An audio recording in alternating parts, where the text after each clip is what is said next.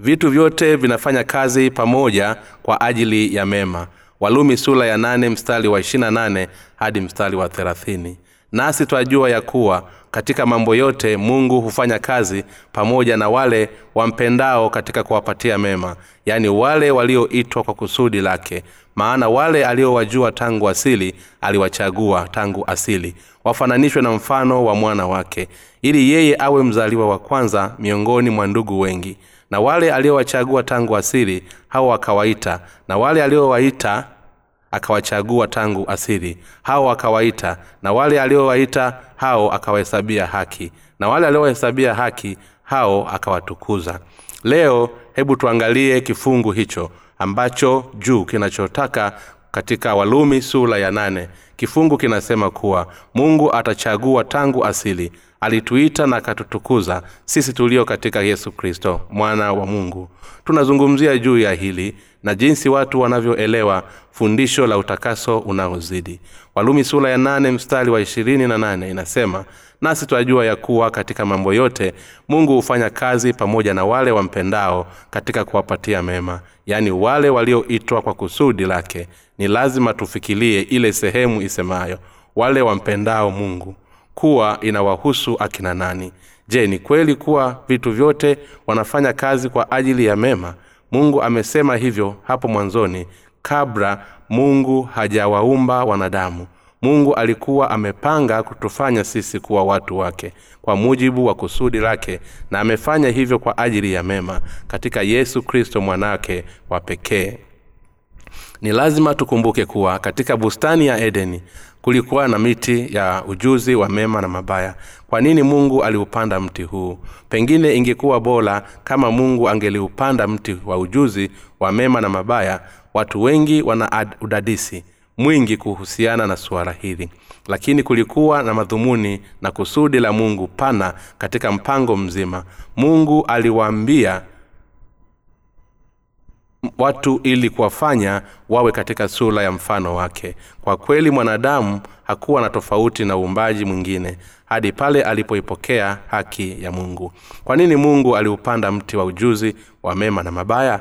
Hii ndiyo sababu inayotufanya tufahamu kuwa ni kwa nini Mungu aliwaamuru Adam na Hawa kutokula matunda ya mti wa ujuzi wa mema na mabaya. Kulikuwa na sababu gani? Ilikuwa ni kumweka mwanadamu chini ya sheria ya Mungu na kutufanya sisi kuwa watoto wake kwa kutukomboa kwa kupitia Yesu Kristo. Haki yote ya Mungu imefichwa katika neno. Nasi twajua ya kuwa katika mambo yote Mungu hufanya kazi pamoja na wale wampendao katika kuwapatia mema, kwa kuwa Mungu alisema, nasi twajua ya kuwa katika mambo yote Mungu hufanya kazi pamoja na wale wampendao katika kuwapatia mema, yani wale walioitwa kwa kusudi lake. Warumi sura ya 8 mstari wa 28. Ni lazima tutafute jibu la swali hili katika injili ya maji na roho iliyotolewa na Yesu Kristo. Ili kufanya hivyo, ni lazima kwanza tuikili injili ya Mungu. Hapo ndipo tutakapotambua kuwa kila kitu anachokipanga Mungu na kukifanya ni chema. Lakini ili kuelewa ukweli huu, ni lazima kuzaliwe tena upya kwa imani katika injili ya maji na roho. Ni lazima tulitafute jibu katika injili ambayo Mungu ametupatia. Sababu iliyomfanya Mungu akatuumba akapanda mti wa ujuzi wa mema na mabaya katika bustani ya Edeni, akamruhusu Adam na Hawa kula matunda ya miti huo, na kisha akatufanya sisi kuifahamu sheria yote. Haya yalikuwa na lengo la kutufanya sisi kuwa watoto wake. Bwana wetu aliyetukomboa sisi sote aliyaruhusu haya yote kutokea ili kwamba atupatie msamaha wa dhambi, uzima wa milele, utukufu wa mbinguni. Mungu alimuumba mwanadamu toka katika mavumbi. Mwanadamu aliumbwa na kuzaliwa ili awe dhaifu. Mara nyingi Biblia inatufananisha sisi na vyombo vya udongo vya mfinyanzi. Mungu ambaye ndiye mfinyanzi alimuumba mwanadamu toka katika udongo wa mfinyanzi. Mungu alimuumba mwanadamu toka katika mavumbi na akampulizia upendo na wa maji na roho. Mungu ametupatia ukweli wa maji na roho ili kutufanya sisi kuwa watoto wake. Viungu au vyombo vya udongo vilivyotengenezwa kwa udongo wa mfinyanzi huvunjika kirahisi. Kwa namna hii Mungu aliumba kwanza mwili wa mwanadamu na roho yake ili viwe dhaifu, ili amfanye mwanadamu huyo kuwa mtoto wake. Kusudi lake litimizwa na Yesu, ambaye alidhioshea mbali dhambi za wanadamu na kisha akawafunika kwa utakatifu wa Mungu, ili kuwapatia wanadamu uzima wa milele kwa kuwafanya kuzaliwa tena upya kwa injili ya maji na roho.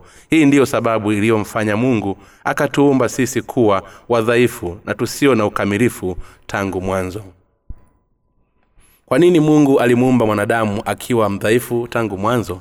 Kwa nini Mungu alipanda mti wa ujuzi wa mema na mabaya katika Edeni na kisha akawaamuru Adam na Hawa kutokula matunda ya mti huo? Sababu ya Mungu kufanya hivyo ni lazima ifahamike na kuaminika katika injili ya maji na roho. Baada ya Adam na Hawa kuanguka katika dhambi, kwa nini Mungu alisema kuwa uzao na mwanamke utamponda kichwa shetani na kwamba shetani atamgonga kisigino? Mambo haya yote yalikuwa na lengo la kuwafanya watu kuwa watoto wake mwenyewe. Huo ulikuwa ni mpango wa Mungu juu yetu katika Yesu Kristo mwanawe pekee. Sasa hao walioitwa kwa ajili ya kusudi la Mungu ni akina nani? Ni wale ambao wanazikiri dhambi zao na maovu yao na wanaozifuata rehema za Mungu na upendo wake.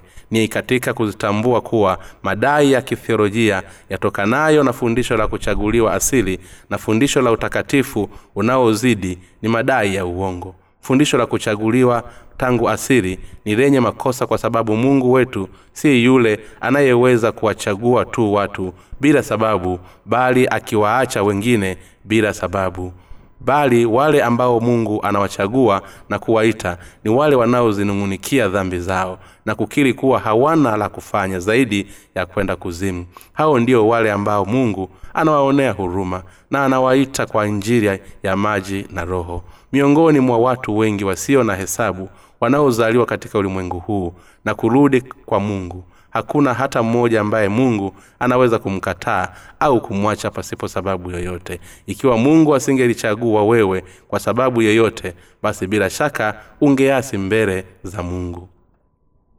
Ingekuwa haina maana kusema kuwa Mungu amekufanya wewe au mtu fulani kwa mtoto au shetani pasipo sababu yoyote. Kwa kweli Mungu hajafanya hivi. Ikiwa hujachaguliwa na Mungu, basi itakuwa ni kwa sababu huamini katika injili ya maji na roho. Ikiwa huamini katika injili ya maji na roho iliyotolewa na Mungu, basi Mungu atakukataa wewe, kwa kuwa Bwana wetu alisema, kwa maana sikuja kuwaita wenye haki bali wenye dhambi. Mathayo sura ya 9 mstari wa 13. Kwa bahati mbaya, kile ambacho wanatheolojia wamekifanya ni kumgeuza Mungu kuwa mbaguzi. Ni wapi walioitwa kwa mujibu wa kusudi la Mungu? Wale walioitwa na Mungu ni wenye dhambi ambao wamefungwa kwenda kuzimu. Wanakuja mbele za Mungu na kukiri kuwa wanastahili kwenda kuzimu, kwa kuwa wao ni wadhaifu na kwamba hawana la kufanya zaidi ya kutokuzitii amri za Mungu. Hadi watakapokufa, Mungu aliwaita wenye dhambi na akawatakasa kwa miili yao yote, kwa maji na kwa roho. Mungu aliwaita wale ambao hawana la kufanya zaidi ya kwenda kuzimu na akawakomboa toka katika dhambi zao kwa injili ya maji na roho. Mungu hakujua kuwaita wale ambao wema na wanaoitii sheria. Mungu anawaita wale ambao wanajaribu hasa kuishi kwa kufuata mapenzi yake, lakini wanashindwa na hivyo kukiri kuwa udhaifu wao unawasukuma wao kutenda dhambi, ingawa wana imani na wanamtegemea Mungu. Kusudi la Mungu ni kuwaita wadhaifu, wenye mapungufu na wanyonge, ili kuwafanya hao kuwa wenye haki na kuwafanya kuwa watoto wake. Huu ndio wito wa Mungu kwa mujibu wa kusudi lake. Mambo yote yanafanya kazi pamoja kwa ajili ya wale walioitwa kwa mujibu wa kusudi lake. Ni lazima tuamini katika wito wa Mungu. Hatupasi kusema kuwa tunamwamini Yesu pasipo sababu yoyote. Imani ya jinsi hiyo si imani sahihi. Imani sahihi ni kumwamini Bwana kwa mujibu wa kusudi la Mungu na si kwa kusudi lako binafsi. Hii inamaanisha kuwa ni kuamini kuwa Mungu anaufahamu udhaifu wetu vizuri na kwamba alizichukua mbali dhambi zetu zote mara moja na kwa wakati wote, na kwamba kwa sababu hiyo ametufanya sisi kuwa tusio na dhambi kwa kuiwekea imani yetu katika kusudi la Mungu ambalo ni ubatizo na damu ya Yesu Kristo. Basi sisi tunaweza kufanywa watoto wake. Mapenzi ya Mungu ni kutufanya sisi kuwa watoto wake. tunapokili na kulikubali kusudi lake. Watu wa jinsi hii ndio wale ambao Mungu anawapenda kwa hakika na ndio anaowaita. Ni akina nani hao waliochaguliwa na Mungu? Mungu hawezi na hapendi kuwaweka watu katika mistari miwili na kisha akamchagua kila mtu katika mkono wake wa kuume na kusema njoo na umwamini Yesu kisha uende mbinguni, halafu akigeukia mkono wake wa kushoto na kusema wewe nenda kuzimu tu. McKelvin wanadai kuwa Mungu aliwachagua baadhi ya watu pasipo sababu yoyote na kisha akaamua kuwaacha wengine tangu mwanzo, lakini Mungu hayupo hivyo. Mungu alivifanya vitu vyote kufanya kazi pamoja kwa ajili ya mema ya wale walioitwa kwa kusudi lake. Itakuwa haina maana kufikiria kuwa tulichaguliwa bila kusudi lolote. Je, ina maana kuwa Mungu si Mungu wa haki? Kwa kweli hapana. Kila mtu yupo sawa mbele za Mungu na mbele za sheria. Pia kila mtu yupo sawa mbele za hukumu. Sisi tumepokea neema ya wokovu toka kwa Mungu ambayo imetuokoa toka katika dhambi zetu kwa kupitia Yesu Kristo. Nafasi ya kuamini katika ukweli huu pia ipo sawa kwa watu wote. Mungu atawaruhusu wale waliopokea kusudi la Mungu na wanaofahamu udhaifu wao kuitambua na kuiamini injili ya maji na roho. Je, kuchaguliwa tangu asili na kuchaguliwa ni mambo ya kimungu? Mambo hayo yapo kwa ajili yetu sisi tulioitwa kwa kusudi la Mungu katika injili ya maji na roho ambayo Mungu ametupatia. Sisi tulizaliwa katika ulimwengu huu na tukapewa nafasi ya kuisikiliza injili kwa sababu Mungu amezichukulia mbali dhambi zetu kwa kupitia Yesu na kwa alipanga kutufanya sisi kuwa watoto wake. Mungu aliyapanga mambo haya yote tangu hapo zamani katika Yesu Kristo. Huu ulikuwa ni mpango wa Mungu. Tunapokuja mbele za uwepo wa Mungu, basi ni lazima tuziangalie na kuzijua kwanza ikiwa sisi tu kama Yakobo na Esau. Maandiko yanatueleza kuwa Mungu alimpenda Yakobo na kwamba alimchukia Esau. Pia yanaeleza juu ya Kaini na Habili na kwamba Mungu alimpenda Habili na alimchukia Kaini. Je, ni kweli kuwa Mungu aliwachukia Esau na Kaini na akawapenda Yakobo na Habili pasipo sababu yoyote ile? Hapana, ni kwa sababu Esau na Kaini walizitumainia nguvu zao tu na hawakuwa kuomba rehema za Mungu. Ili halali Yakobo na Habili waliyatambua madhaifu yao, waliomba rehema za Mungu na waliamini neno lake. Maandiko yanaeleza juu ya mpango wa kuchaguliwa tangu asili na kuchaguliwa kwa kuwatuma watu kama hawa. Kwa mfano, je, sisi tupo upande gani?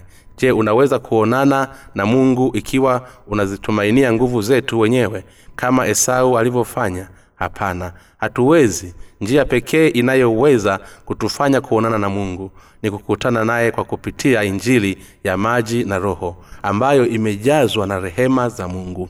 Je, sisi tunasimama mbele za Mungu hali tukiwa na upande gani kati ya pande hizo mbili? Sisi ndio wale ambao tunapenda kubarikiwa katika uwepo wa Mungu, lakini mara nyingi tunashindwa kufanya hivyo kwa sababu ya udhaifu wetu. Ingawa tunapenda kuishi kwa kufuata kusudi la Mungu, lakini ukweli ni kwa sisi bado ni wadhaifu na wenye mapungufu mbele za Mungu. Na hivyo tunachoweza kukifanya ni kuomba rehema za Mungu. Ikiwa tunapenda kubarikiwa na Mungu, basi natupasa tuwe kama Yakobo na kuwa na ile imani ambayo Habili alikuwa nayo. Ni lazima tuukili ukweli kuwa sisi tu wenye dhambi mbele za Mungu na wenye mapungufu. Zaburi ya 145 mstari wa 14 inasema, Bwana huwatengemeza wote waangukao, huwainua wote walioinama chini. Kwa kweli kila mtu anainama chini mbele ya uwepo wa Mungu. Hatuna ujasiri. Tunafanya mapatano na manunguniko kwa faida ndogo. Sisi ni wanyonge. Kwa baadhi ya nyakati tunaweza kuonekana kuwa tuna ujasiri, lakini ujasiri huo huwa kwa sekunde chache. Ikiwa tutayaangalia maisha yetu kwa karibu sana, basi tunaweza kuona kwa urahisi jinsi tulivyo wanyonge. Wakati mwingine tunajiweka chini ya viumbe vyenye nguvu na visivyo na kweli ambavyo vinatusukuma sisi kukataa upate wokovu katika Yesu Kristo, na amewafanya wanyonge hao kuwa watoto wake. tunapaswa kutambua jinsi tulivyo wanyonge na wenye dhambi ili tuweze kupendwa na Mungu. Ni lazima tujiulize ikiwa kweli tunaweza kutii sheria katika ukamilifu wake wote. Pia ni lazima tufikie katika ukweli wa kutambua kuwa hatuwezi kuishi na kuifuata sheria, na kwamba kama ni hivyo basi tuweze kuishi maisha makamilifu. Ikiwa tungelikuwa ni wakamilifu basi nisingehitaji Mwokozi. Ikiwa tungelikuwa ni wakamilifu tungehitaji msaada wa Mungu. Wa nini? Tunahitaji msaada na baraka zake kwa kuwa sisi ni wadhaifu sana. Tunahitaji rehema zake. Huruma za Mungu kwetu zilikuwa na nguvu sana hata akamtuma mwanawe pekee kuja hapa ulimwenguni, na kisha akamfanya kuzichukua dhambi zetu zote katika mwili wake na kuzioshea mbali. Kisha Mungu alipitisha hukumu yake juu ya dhambi katika Yesu badala yetu, ili kwamba tuweze kukombolewa toka katika dhambi. Hivi ndivyo inavyotupasa kuamini. Ni kwa imani hiyo tu tunaweza kufanya watoto wa Mungu. Wapendwa, katika kuufikia wokovu wetu tumefanikiwa katika neema yake kwa sababu ya rehema zake na si kwa sababu ya juhudi zetu. Pamoja na kwa Wakristo wengine wanafundisha na kulifuata fundisho la kuchaguliwa tangu asili na kuchaguliwa, ukweli ni kuwa Wakristo hao bado wana mashaka kuhusiana na mafundisho hili. Hili ni kwa sababu mara nyingi wanashangaa na kufikiria ikiwa walichaguliwa na Mungu au la. Mafundisho haya mawili ndiyo yanayounda 90% ya theolojia ya Wakelvin. Swali linabaki kuwa ni kweli kuwa ni wao wamechaguliwa au la. Ni swali hili linawafanya wao kuwa na mashaka, lakini suala si kuchaguliwa au kutokuchaguliwa, bali jambo la msingi kwako ni kuamini katika Injili ya maji na Roho ili uweze kuokolewa kwa kuipokea haki ya Mungu. Wale ambao wamepokea haki ya Mungu kwa imani ndio waliochaguliwa. Kuliwahi kuwepo na daktari wa theolojia ambaye alichukuliwa kuwa ni miongoni mwa wakongwe wa dhamili wa theolojia kama ilivyo. Yeye alikuwa amechaguliwa mwanzo na mkazo mkubwa katika mafundisho ya Calvin kama vile fundisho la kuchaguliwa tangu asili na fundisho la kuchaguliwa kimungu.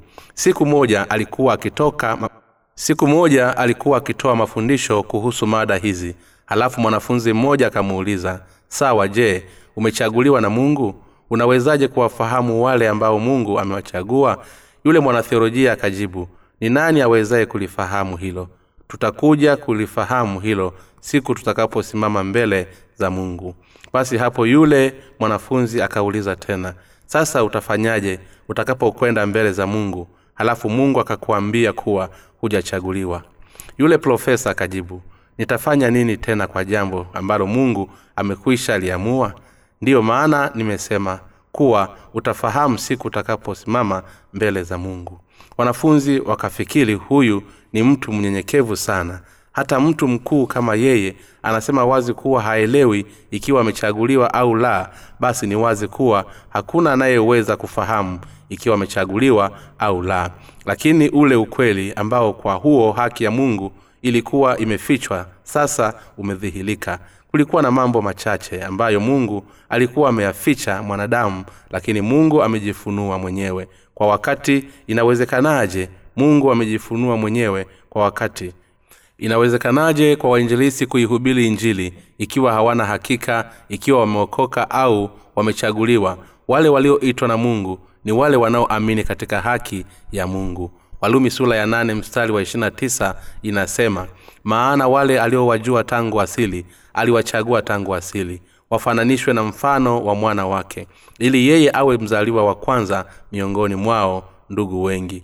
Mungu Baba alichagua tangu asili kutufananisha sisi katika sura ya mfano wa mwanawe pekee, Yesu Kristo, ili kwamba awe mzaliwa wa kwanza miongoni mwa ndugu wengi. Hapa Yesu anatajwa kuwa ni mzaliwa wa kwanza. Ikiwa tunamwamini Yesu na ikiwa tunaamini katika Injili ya maji na Roho ambayo Mungu ametupatia, basi sisi tumeokolewa toka katika dhambi zetu zote na tumefanyika kuwa watoto wa Mungu. Sasa mahusiano yetu na Yesu yanakuwaje? Atakuwa ni kaka yetu mkubwa. Yeye ni mtoto wa kwanza wa Mungu, na sisi ni watoto dogo zake wa kiume na wa kike. Hapo zamani nilipokuwa nikiishi katika nyumba ya maombi mwinjilisti, mmoja mzee alinitembelea. Yeye alianza kumwamini Yesu alipokuwa huko China, kisha akahamia Korea. Siku moja nilimsikia akiomba hivi: Kaka Yesu na Mungu Baba, asante sana kwa kuniokoa katika Yesu. Tafadhali naomba nisaidie.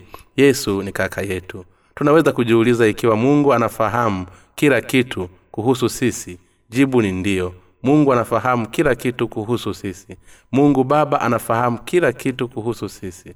Mungu alipanga kutuokoa sisi toka katika dhambi zetu kwa kupitia mwanawe pekee hata kabla ya kuumbwa kwa ulimwengu huu. Huu ulikuwa ni mpango wa Mungu. Mwanawe Yesu alikuja hapo ulimwenguni, alibatizwa na akasulubiwa ili kutuokoa sisi toka katika dhambi zetu. Mungu alikuwa amekwisha panga jambo hilo. Tunaweza kusema kuwa kabla ya kuwekwa misingi ya ulimwengu, Mungu aliitisha mkutano wa utatu, Mungu utatu Baba, Mwana na Roho Mtakatifu. Alipanga kuwakomboa wale wanaoamini katika haki yake. Mpango wake ulikuwa ni kwamba watu na kisha kuwafanya kuwa watoto wake ili aishi pamoja nao katika ufalme mkamilifu. Baba, Mwana na Roho Mtakatifu wote walikubaliana na mpango huo. Sasa katika mpango wa kufikiri jinsi atakavyomwambia mwanadamu na kuwafanya kuwa watoto wake, basi Mungu alipanga kumtuma mwana wake Yesu kuja ulimwenguni na kumfanya abatizwe na kuuawa msalabani ili kwamba wanadamu waweze kufananishwa na mfano wa mwana wake. Je, kusudi la Mungu katika kutuambia ni lipi? Ilikuwa ni kutufanya sisi kuwa watoto wake. Je, Yesu ni mzaliwa wa kwanza wa Mungu? Ndiyo, yeye ni mzaliwa wa kwanza wa Mungu. Na kwa kuwa sisi tumefanyika kuwa watoto wa Mungu, basi sisi ni wadogo zake pia. Alipokuwa akiishi hapa duniani kwa miaka 33, Yesu aliyapitia madhaifu na mapungufu yote ya mwanadamu. Hii ndiyo sababu tunapoomba tunasema, Yesu, mimi ni dhaifu sana. Hivi ndivyo nilivyo. Tafadhali naomba unisaidie na unilinde. Lainisha moyo ya watu ili wapokee neno lako. Waangalie, wape neema na usaidie. Bwana anasikia na kuyajibu maombi yetu. Kuwaombea Yesu na kumwomba Mungu ni kitu kimoja. Je, kusudi la Mungu katika kutuumba ni lipi? Ilikuwa ni kutufanya sisi kuwa watoto wake. Mungu anafahamu kila kitu kuhusu sisi. Mungu alitufanya sisi tuzaliwe katika ulimwengu huu na atuokoe toka katika dhambi zetu zote kwa kupitia ubatizo wa Yesu na damu yake msalabani. Hii ni kwa kuwa alikuwa ametuchagua tangu asili, hata kabla ya kuundwa kwa msingi ya ulimwengu, ili aturithi sisi kuwa watoto wake wa kiume na wa kike. Si kwamba Mungu anajua maisha yetu na kifo chetu tu, bali anafahamu kila kitu kinachotuhusu. Mungu anafahamu siku iliyozaliwa, siku tuliyooa, siku tuliyozaa watoto wetu na yale yaliyotokea katika maisha yetu. Mungu anafahamu kila kitu kuhusu maisha yetu. Alitupatia injili ya maji na roho ili kwamba tuweze kuamini katika Yesu Kristo na kufanywa watoto wa Mungu. Mungu alishatufahamu sisi na alishatuchagua tangu asili. Warumi sura ya 8 mstari wa 30 inasema, na wale aliowachagua tangu asili, hao akawaita, na wale aliowaita, hao akawahesabia haki, na hao aliowahesabia haki, hao akawatukuza. Ninashindwa kukazia ya kutosha jinsi ilivyo muhimu kwetu sisi kukifahamu na kukielewa kifungu hiki. Watu wengi wanatumia kifungu hicho hapo juu kuunga mkono fundisho la utakaso unaozidi, hali wakijenga msingi katika kifungu hiki kwamba Mungu alituchagua tangu asili, akatuita, akatuhesabia haki na akatutukuza. Basi watu hao wanadai kuwapo pamoja na kuwa tuna dhambi katika mioyo yetu. Mungu atatuhesabia sisi kuwa hatuna dhambi na kwamba baada ya kupitia katika kipindi fulani cha utakaso, basi sisi tutakuzwa, kama kwamba kuna hatua ambazo zitatufanya kuwa watakatifu. Je, Mungu aliwachagua wenye dhambi wote ili kuwaita katika Yesu Kristo? Mungu alituita sisi sote, lakini kuna baadhi ya watu ambao hawaupokei wito wake. Watu hao ni kama Esau na Kaini. Hao ndio wale waliopelekwa kuzimu. Katika rehema za Mungu, Mungu Baba alipanga kutuita sisi katika mwanawe pekee, Yesu Kristo, na akatuchagua tangu asili ili utulisi kama wanawe mwenyewe kwa kuzioshea mbali dhambi zetu kwa maji na roho. Watu ambao bado hawajamwendea Mungu hata pale anapowaita wapo nje ya wokovu wa Mungu. Watu wanahisi hiyo, wameondolewa toka katika neema yake na wamefungwa kuzimu. Lakini pia kuna watu ambao wameuheshimu wito wa Mungu. Wanasema Bwana pamoja na kuwa mimi ni dhaifu kiasi hiki, je, unanikubali mtu kama mimi? Mungu anasema kwa kweli nitakukubali. Kweli je, utanikubali wakati mimi ni dhaifu kiasi hicho? Kwa kweli nitakukubali wewe. Mungu, sina kitu chochote cha maana cha kukupatia wewe, na siwezi hata kuahidi kuwa nitakuwa mwema tangu sasa na kuendelea. Bado nitakukubalia. Sina hakika kama nitakuwa bora, na kwa kweli sina hata ule uwezo wa kufanya hivyo. Hata hivyo bado nitakukubali. Labda ni kwa sababu hunifahamu. Nina hakika utanikatia tamaa. Je, mara nyingi hatujisikii kana kwamba tumedhalilishwa, kama kwamba tunataka kujificha mahali fulani, hasa pale tunapojifahamu jinsi tulivyo? Halafu mtu mmoja anatuambia kwa matumaini. Kwa nini huwa tunataka kujificha? Huwa tunataka kujificha kwa sababu hatuwezi kuwa bora na hatuwezi hata kudumisha yale ambayo tumeyafanya hadi sasa. Hii ndiyo sababu tunaendelea kuuliza, je, unanikubali pamoja na kwa mimi ni dhaifu sana? Je, ni kweli kuwa unanikumbuka? Je, ninaruhusiwa hata kukuamini? Je, mtu kama mimi unaweza kupokea msamaha wa dhambi? Je, mtu kama mimi anaweza kuwa mwenye haki hata pale ambapo siwezi kuwa mwema katika maisha ya baadaye? Lakini Mungu wetu ana uwezo wa kukugeuzia mzaituni mwitu kuwa mzaituni halisi. Kwa asili sisi ni miti ya mizaituni ambayo kwa asili yake ni ya mwituni, lakini tulifanyika kuwa mizaituni halisi kwa injili ya Yesu ambayo imetupatia. Mungu alituita sisi ambao hatukuweza kufanya lolote zaidi ya kuendelea kutenda dhambi. Je, Mungu alituita wakati tulipokuwa udhaifu kidogo? Mungu alituita hata wakati ule tulipokuwa na uwezo pamoja na mapungufu na madhaifu yetu mengi. Mungu alituita katika Yesu Kristo. Mungu alituita sisi ambao si wakamilifu. Sasa alifanya kitu gani baada ya kutuita? Mungu alizichukua mbali dhambi zetu zote na akatupatia haki yake ili kwamba tuwe na uzima wa milele. Je, Mungu aliyafanyaje mambo haya yote? Katika sura ya 3 ya Mathayo tunaambiwa kuwa Yesu alikuja ulimwenguni na akabatizwa ili kuitimiza haki yote ambayo Mungu ameiweka kwa ajili ya wanadamu wote. Yesu alibatizwa na Yohana akachukua katika mwili wake dhambi zote za wanadamu. Alikufa msalabani hali akiwa amezibeba dhambi hizo zote. Kisha siku ya 3 akafufuka tena toka kwa wafu ili awaokoe wanadamu toka katika dhambi za ulimwengu.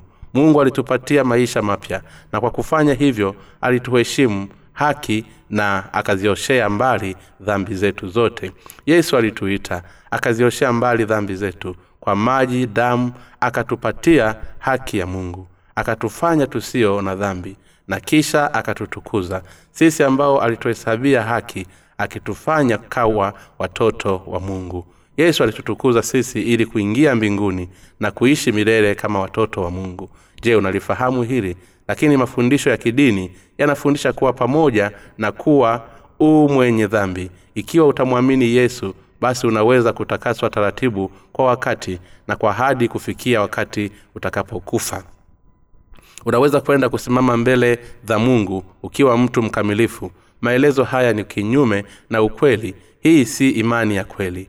Aina hiyo ya imani ni kwa ajili ya fundisho la kukataswa na si fundisho la ukweli. Bwana ametuokoa sisi toka katika dhambi zetu, na Mungu ametuchagua tangu asili. Ametuita, amezioshea mbali dhambi zetu kwa maji na damu mara moja na kwa wakati wote. Ametufanya kuwa watoto wake ambao tumetakaswa, na ametubariki ili kwamba tuweze kuingia katika ufalme wa Mungu, katika utukufu. Huu ndio ukweli, na hivi ndivyo ilivyozungumzia kuhusu ukweli kwa kuziweka baraka zote katika Yesu Kristo. Kifungu hiki hakizungumzii kuhusu hatua 7 za fundisho la utakaso unaozidi. Kifungu hiki hakisemi kuwa utafanyika kwa kuwa watakatifu polepole, baada ya kuwa tumezipitia hatua 7 ili hatimaye kutakaswa kikamilifu. Warumi sura ya 8 mstari wa 30 haisemi kuwa Mungu anatuita baada ya kumwamini Yesu au kwamba tunatakaswa kadiri tunavyozidi kuwa wazee. Pia aya hizo haisemi kuwa tunapanda ngazi ya utakaso polepole, hatua kwa hatua hadi tutakapofika utakaso mkamilifu. Wakati tulipomfahamu Yesu Kristo na Yesu Kristo alipotia alitusamehe dhambi zetu mara moja na kwa wakati kwa maji na damu. Ni mpaka pale tunapokwenda Mungu hali tukiwa na injili ya kweli ndipo tutakapokumbatiwa katika mikono ya Mungu. Baadhi ya watu wanasema, hapo kabla nilikuwa sizifahamu hata dhambi zangu, lakini baada ya kuyasikia mahubiri sasa ninaanza kutambua kuna dhambi moja au mbili ambazo ninazikumbuka hapo zamani na pengine ninaweza kuendelea kutenda dhambi hapo baadaye. Kwa hiyo sidhani kama ninaweza kuendelea kumwamini Mungu, lakini hiyo si sahihi. Badala yake tunapaswa kufikiria kama ifuatavyo: hiyo ni sawa, nilikuwa sizifahamu dhambi zangu hata pale nilipokuwa nikizitenda. Neno la Mungu lote ni sahihi, ni lazima niamini katika neno lake, lakini siwezi kuishi kwa kulifuata neno hilo kikamilifu. Kwa kweli mimi ni mwenye dhambi mkubwa ambaye nimepangiwa kwenda kuzimu.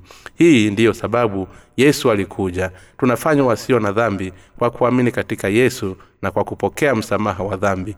Tunatakaswa na kufanywa watoto wa Mungu. Kwa kuwa tumefanyika kuwa watoto wa Mungu, basi tunaweza kuingia mbinguni na kutukuzwa. Hii ndiyo haki ya Mungu na kweli. Mungu alituchagua tangu asili. Alituita, alituhesabia haki na akatutukuza. Unaweza kufikiri kuwa fundisho la utakaso unaozidi ni sahihi hali ukisema hatimaye nitabadilika na kuwa mtu nisiye na dhambi, lakini unahesabiwa haki na kutakaswa mara tu unapoiamini injili ya maji na roho. Moyo wako haukubadilika kwa hatua. Moyo wako unafanyika kuwa hakuna dhambi mara moja, na ni imani yako ndiyo inayoweza kukua kwa hatua kadiri unavyoliamini neno la Mungu na kanisa lake. Imani yetu inakuwa kwa hatua na taratibu kadiri tunavyozidi kulishwa neno la Mungu hadi kufikia hatua ambayo na sisi tunaweza kuwafundisha wengine. Lakini msisitizo kuwa tunafanyika watoto wa Mungu baada ya kufanyika kwa ukamilifu zaidi na tusio na dhambi hautokani na Biblia. Tunafanyika kuwa wasio na dhambi na tunatakaswa mara moja na daima. Je, Mungu alituita kwa mujibu wa kutuchagua tangu asili katika Kristo Yesu? Ndiyo, alifanya hivyo. Mungu alituita katika Yesu Kristo na akatufanya kuwa wenye haki na tusio na dhambi. Mungu alituhesabu haki na akatufanya tusio na dhambi. Kwa kupitia Yesu Kristo akatuchukulia kama watoto wake na akatutukuza ili kuingia katika ufalme wake. Tulifanyika kuwa wenye haki mara moja na kwa kuamini katika wokovu wa Yesu Kristo ambaye aliitimiza haki yote ya Mungu. Sisi tumebarikiwa kwa sababu tuliitwa wito wa Mungu na tuliamini kuwa pamoja na madhaifu yetu Yesu alizioshea mbali dhambi zetu zote ili kutufanya sisi kuwa watoto wa Mungu, wenye haki na wasio na dhambi, yani watu wa ufalme wa Mungu. Hii ndiyo sababu kuu fundisho la utakaso si sahihi, halina maana. Biblia inatueleza wazi kuwa ni wale aliowachagua tangu asili, hao akawaita, na hao aliowaita akawahesabia haki, na wale aliowahesabia haki hao akawatukuza. Imani inakuwa taratibu, lakini msamaha wa dhambi, hufanyika watoto wa Mungu na kuingia mbinguni, haya yote yanatokea mara moja na kwa wakati wote. Je, unaamini katika hili? Sisi tuliweza kufanyika watoto wa Mungu kwa kuamini katika injili ya maji na roho. Mungu ameyaokoa maisha yetu yaliyokuwa hayana maana toka katika dhambi zetu zote kwa kupitia neema ya maji na roho.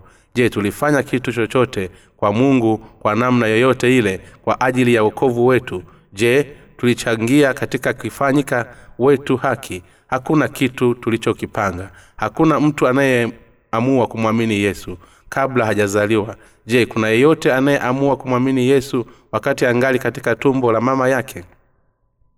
Ikitokea tukausikia ukweli toka kwa wale walioihubiri injili ya maji na roho na tukatambua kuwa ni ukweli na kisha tukafikiria kweli sina uchaguzi zaidi ya kuamini ukweli huu, mwenye dhambi kama mimi, ni lazima niuamini ukweli huu.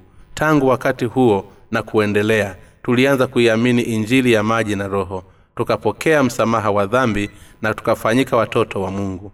Wenye haki tu ndio watoto wa Mungu. Mungu anawatukuza milele kwa utajiri wa milele na heshima ya ufalme wa mbinguni.